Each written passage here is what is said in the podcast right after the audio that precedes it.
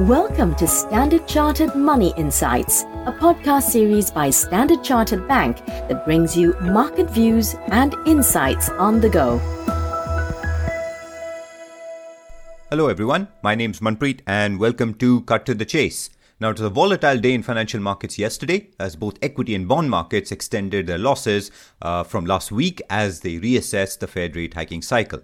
Now, just to sum up, what were some of the key moves? Uh, U.S. equities, of course, extended the fall further from the start of the week, with the S&P 500 down about 3.9% and the Nasdaq down uh, by a much larger amount of close to 4.7%. Um, now, the S&P 500, the, the eye-catching headline, of course, was that the was it closed down more than 20% from its early January peak, which, of course, is the popularly accepted definition of a bear market. Uh, but it's interesting that the sell-off itself in equities was quite broad. So within US equities, all major sectors were lower, and U.S. equity losses themselves uh, followed you know weakness we saw earlier in the day across major Asian and European benchmarks as well. Uh, there was also you know uh, you know worries across in the cryptocurrency market as well, with at least two major platforms temporarily halting withdrawals, citing extreme market conditions. Now, it wasn't just an equity sell off, but on the bond markets as well, we saw both short and long term bond yields rise sharply, with the 10 year rising up to 3.36% and the 2 year not behind. But again, here the key headline was that the the yield curve, or in other words, the gap between the 10 and 2 year yield curve yields, uh, did briefly turn negative, which in turn obviously reignited the recession debate. Interestingly enough, gold did fail to offer a safe haven uh, yesterday, uh, falling alongside risk assets, but it was the US dollar which surged, uh, and we saw the DXY index actually move above its mid May peak. Now, those were, of course, the major market movements, but what, in our view, really drove some of the volatility was a reassessment of the Fed rate hiking cycle. Now, we saw, of course, yesterday several media reports uh, that said the Fed policymakers were considering the possibility of a 75 basis point rate hike at this week's policy meeting, uh, following, of course, what was a high inflation number last week.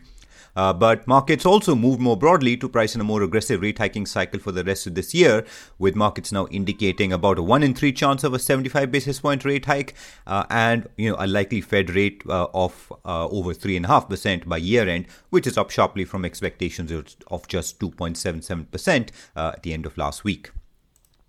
Now, what does this mean for investors? Uh, the key focus, of course, in our view, is you know the Fed meeting this week, uh, and you know we do believe more broadly the path of inflation and how the Fed chooses to react to it remains the main swing factor.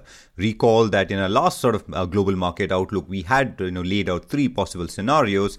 Um, and you know the inflation how inflation evolves specifically remains the key swing factor that determines whether we continue to stay in our base case scenario uh, which is one where the Fed tightening ends up being relatively limited as inflation comes off its peak and, of course, helps the economy avoid a recession, or whether risk starts tilting more and more towards the pessimistic scenario where the Fed is forced to further accelerate policy tightening and potentially pushing the economy to a recession. Now, this week's meeting, of course, is quite key, and we'd argue that a focus on inflation alone would be would be more negative, while a more balanced focus on both inflation and growth risks uh, would be a little bit more positive.